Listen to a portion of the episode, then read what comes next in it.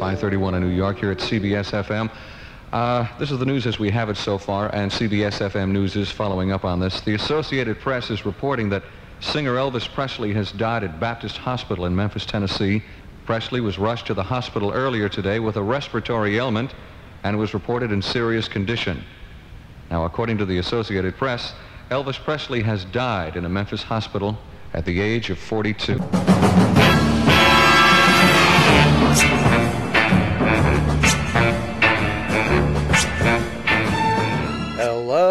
Divers. Welcome to another installment of Mysteries of the Deep. I'm Tom Feeney, podcaster and purveyor of pop culture propaganda. This is the side project of the Deep Dive podcast, where myself and my co host Manda take a look at some of the more interesting offerings available on streaming media. This week, however, we'll dive headfirst into the details of the final day of the life of a legend. Mysteries of the Deep presents The Day Elvis Died.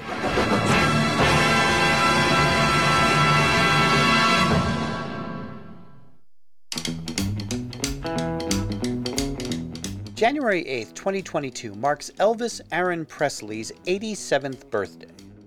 Presley was born in 1935 inside a tiny two room house in Tupelo, Mississippi. A decidedly unremarkable beginning for someone who would go on to change the world of popular music, if not the world itself.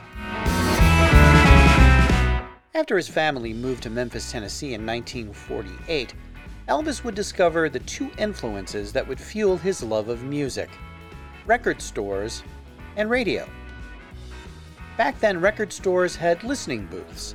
They were tiny cubicles where you could sit and listen to a sample vinyl record through headphones.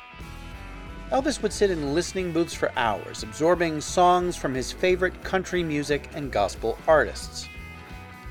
The other influence in Elvis's musical education came over the airwaves specifically radio station WDIA. Top of the morning to you, my friends. From the home of colorful old Beale Street, the place where the blues began in Memphis, Tennessee. In the heart of the rich Mississippi Delta, WDIA, 50,000 watts of goodwill, invites you to join us in asking the man upstairs to smile on us today and help us to satisfy that hankering to offer you the best in radio entertainment and service to the finest people in the world, our listeners. the Memphis based broadcaster was a pioneer in the industry, being the first radio station to program specifically for African American listeners. But Elvis was listening too. WDIA would play what were called at the time race records. It would be Elvis's fusion of country and rhythm and blues that led him to international superstardom and the title of the King of Rock and Roll. Now, while it is true that Elvis Presley was a talented performer, it is also true that a great deal of his initial success was due to the fact that he was a white male performing in a style heavily influenced by African American musical artists. Those same artists would never have been given the mainstream exposure Presley received. Now, for the next two decades, Elvis's career would wax and wane. The still in its infancy medium of television would prove to be a huge part in his rise to stardom. Ladies and gentlemen, we have a big show, a real big shoe, with Elvis Presley headlining tonight. Promise. And during the show, Elvis is going to appear all the way through the show because sometimes people tune in a little late. We've got a great all star show going along with him, but right now, singing a medley of some of the songs that you enjoy to the extent of boosting them over the million mark, here is Elvis. Appearing on early TV shows like The Ed Sullivan Show and Milton Berle's Texaco Star Theater, Elvis's um, unrestrained performing style thrilled teenagers and mortified parents across America. But it wasn't television stardom that Elvis wanted. He wanted to be a movie star. And that's exactly what he did. Out of the great Southwest comes the sensational adventure of the notorious Reno brothers and the Girl They Fought Over, starring Richard Egan as Vance Reno, who came back from the wars to claim his bride. Debra Paget as Kathy, who loved one Reno brother but married another. And introducing Elvis Presley as Clint Reno, who loved his brother but also loved his brother's girl. I know you and Kathy used to be kind of fond of each other, but. Well, you ain't got no hard feelings against either one of us now, have you? Hard feelings? Me? Why, of course not. I hoped it'd be that way, Vance. We're so much in love. Won't you even try and understand? Nobody asks why a woman falls in love and gets married. You do. You ask me with every look, and you've got no right to think I was faithless. Say you want your lover. Say you ain't laid awake every night by my side thinking of him. Wishing I was Vance. Wishing you'd waited for him and never married me. From 1956 to 1958, Elvis appeared in four feature films Love Me Tender, Loving You, Jailhouse Rock, and King Creole. Now, calling Elvis Presley a talented actor would be like uh, calling Bruce Willis a talented singer. But his name on movie marquees was good enough for box office, and having him sing a song or two sold a lot of movie soundtracks. For his final film of the 1950s, King Creole, Presley needed permission from the US government. Why? Well, because Elvis had been drafted into the Army. He got a brief deferment before having to report for duty as an Army private. His management team, including the infamous Colonel Tom Parker, made sure Elvis had plenty of material to release while his star client was serving overseas in Germany.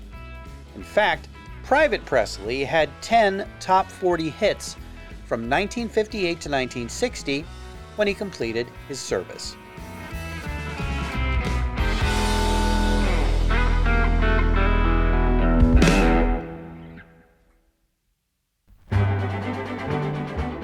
The rest of the 1960s, Elvis focused on his film career, appearing in nearly 30 movies by the end of the decade. Unfortunately, his music career had fallen by the wayside. What was once a raw, groundbreaking talent was now churning out B grade movies and C grade songs from those movies. By 1968, Elvis was growing restless with where his career was headed. Movies had kept him from performing live in front of an audience. It was time to go back and focus on his first love music. It was time for a comeback. The following program is brought to you in living color on NBC.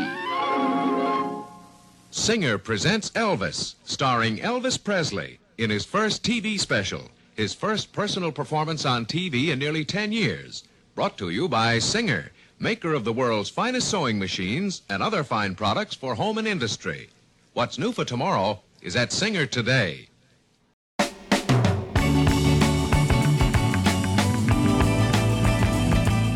Elvis Presley's 1968 comeback special was a welcome return to the king of old. He showed the world once again why he was still one of the most popular entertainers of all time. And he began recording new material and making the pop charts once again with songs like Kentucky Rain and Suspicious Minds. And shortly after, he began his first long term performing engagement in Las Vegas. A four week run at the International Hotel in their 2,000 plus seat showroom. Elvis spent the first few years of the 1970s touring and releasing new material, both studio recordings and live albums.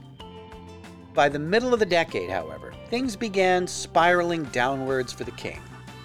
He and his wife Priscilla were divorced, and his growing addiction to prescription painkillers was taking a huge toll on his health.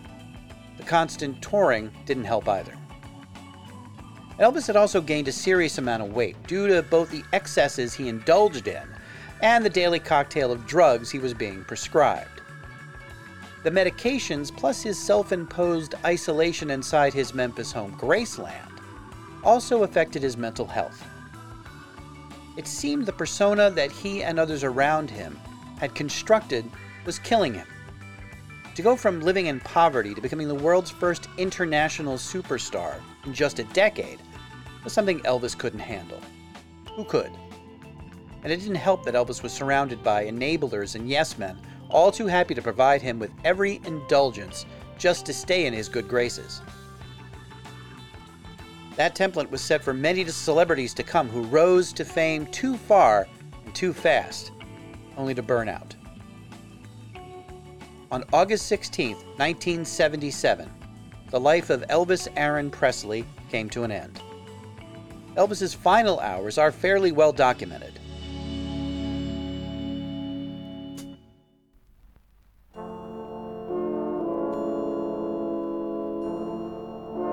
Being a night owl, Presley would often stay up all night and sleep during the day, usually rising at about 4 o'clock in the afternoon. But shortly after midnight on the 16th, Elvis returned home to Graceland from a dentist's appointment.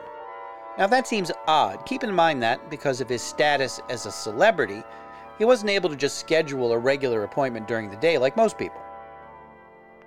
A couple of hours after getting back, Elvis made a call to his doctor, Dr. George Nichopoulos. He wanted to get some painkillers, presumably because of his tooth pain. Elvis was given six Dilaudid, a moderate painkiller, but one that can be dangerous if abused. Near sunrise that day, Elvis took the first of a packet of pills that he would ingest throughout the day. A combination of Seconal, Valmid, Demerol, and other drugs also prescribed by Elvis's doctor.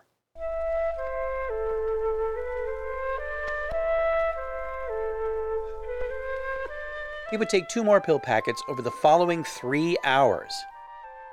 Later that morning around 9:30, Elvis, unable to fall asleep, got up to use the bathroom. It was the last time anyone would see him alive. Elvis's then girlfriend, Ginger Alden, woke up around 1:30 p.m. After looking around for him, she discovered him lying on the bathroom floor. Shortly after, an ambulance transported Presley to the Baptist Medical Center in Memphis. At 3:30 p.m., Elvis Presley was pronounced dead, and the media frenzy was about to begin. CBS News. Elvis Presley, king of popular music, is dead at the age of 42. The undisputed king of rock and roll, Elvis Presley, is dead. He died this afternoon here in his adopted hometown of Memphis after apparently collapsing at his South Memphis mansion. And the mayor has ordered all flags in the city to be flown at half staff. This is Channel 7's Eyewitness News. Tonight with Fahey Flynn, Joel Daly, Bill Frank, Steve Edwards, and a special report by Jay Levine.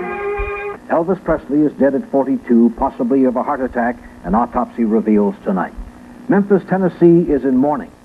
Tonight, thousands of fans are reported gathered around his palatial mansion. The Memphis Telephone Company reports total overtaxing of its line. Today, when news breaks, it breaks quickly.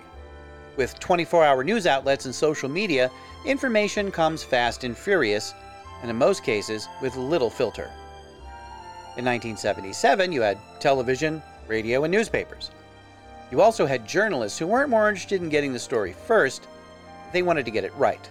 That's one reason why many media outlets at the time were cautious about reporting Elvis's death, especially in the Memphis area where people frequently called in rumors about the king's demise. Once the official confirmation came from Memphis Baptist, the news spread like wildfire. Phone lines were overloaded. Everyone had the same question How did Elvis die? Heart attack? Overdose? Speculation ran wild. Fans began congregating in huge numbers around Graceland as media outlets from around the country scrambled to book flights to Memphis. Within an hour of the official announcement of Presley's death, the tabloid National Enquirer sent six reporters to Memphis and rented an entire floor of a local Holiday Inn to use as a makeshift newsroom. They also brought $50,000 in cash. Why? Well, we'll get to that in a minute. As the evening of August 16th came, the various television network news broadcasts began reporting on the music legend's death. Good evening. Elvis Presley died today. He was 42. Apparently, it was a heart attack. He was found at his home in Memphis, not breathing. His road manager tried to revive him. He failed. A hospital tried to revive him. It failed. His doctor pronounced him dead at 3 o'clock this afternoon. The end, at an early age, of one of the two most spectacular careers in the history of American entertainment. The days that followed Elvis Presley's death were filled with grief, shock, and speculation. Many fans simply could not process the fact that one of their idols was gone and gone so young. Radio stations played days long Elvis music marathons. The demand for Elvis memorabilia skyrocketed, as did sales of all his record albums. Once the initial frenzy settled down, the question remained how did Elvis die? The autopsy report has never been released, as it is a private medical record and the property of the Presley family. Also unavailable is the official death certificate, which, under Tennessee law, is kept private for 50 years. Elvis's death certificate will be made public in 2027. However, the Shelby County Medical Examiner's report is on record and lists the cause of death as hypertensive cardiovascular disease associated with arteriosclerotic heart disease. No mention of any other contributing factors, which, given Elvis's weight and drug use, seems odd. And many believe that the drugs were omitted as a contributing factor to protect Elvis's reputation. Several weeks after Elvis's death, the toxicology results reportedly revealed Presley's blood contained high dosages of, among other things, the opiates Dilaudid, Percodan, and Demerol, as well as Quaaludes and codeine. In 1981, Nichopoulos was charged with 11 felony counts of overprescribing drugs, but was acquitted. He maintained his medical license until 1995, when it was permanently suspended by the Tennessee Board of Medical Examiners. Today, it seems almost quaint to think that a celebrity of Elvis's status could, in any way, have the circumstances surrounding their death shrouded in such secrecy. We know more about celebrities and their lives than we do the people around us.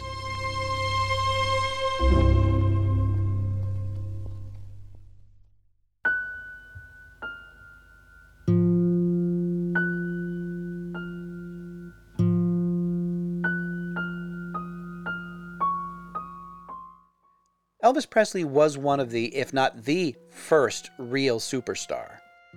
His death and the controversy surrounding it still fascinate people nearly 50 years after the fact.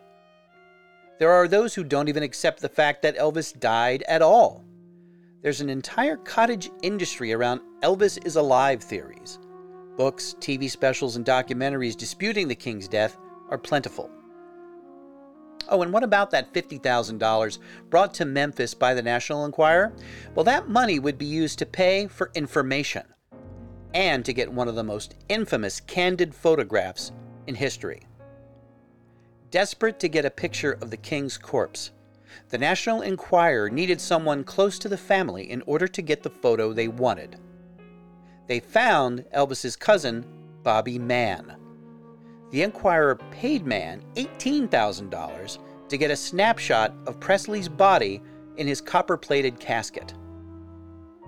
The photograph Mann took would become the most famous cover in the history of the National Enquirer. As much as Elvis may have impacted the world with his music and style, he also made his mark on how we collectively deal with the death of someone who was larger than life. Thanks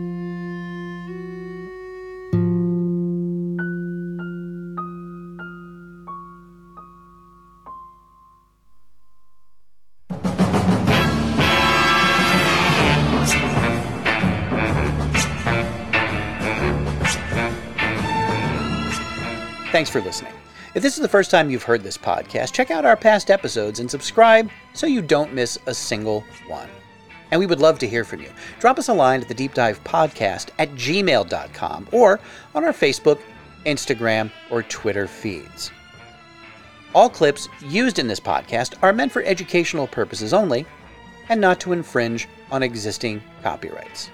And be sure to visit our website at thedeepdivepodcast.com. Mysteries of the Deep is a production of Automaton Studios.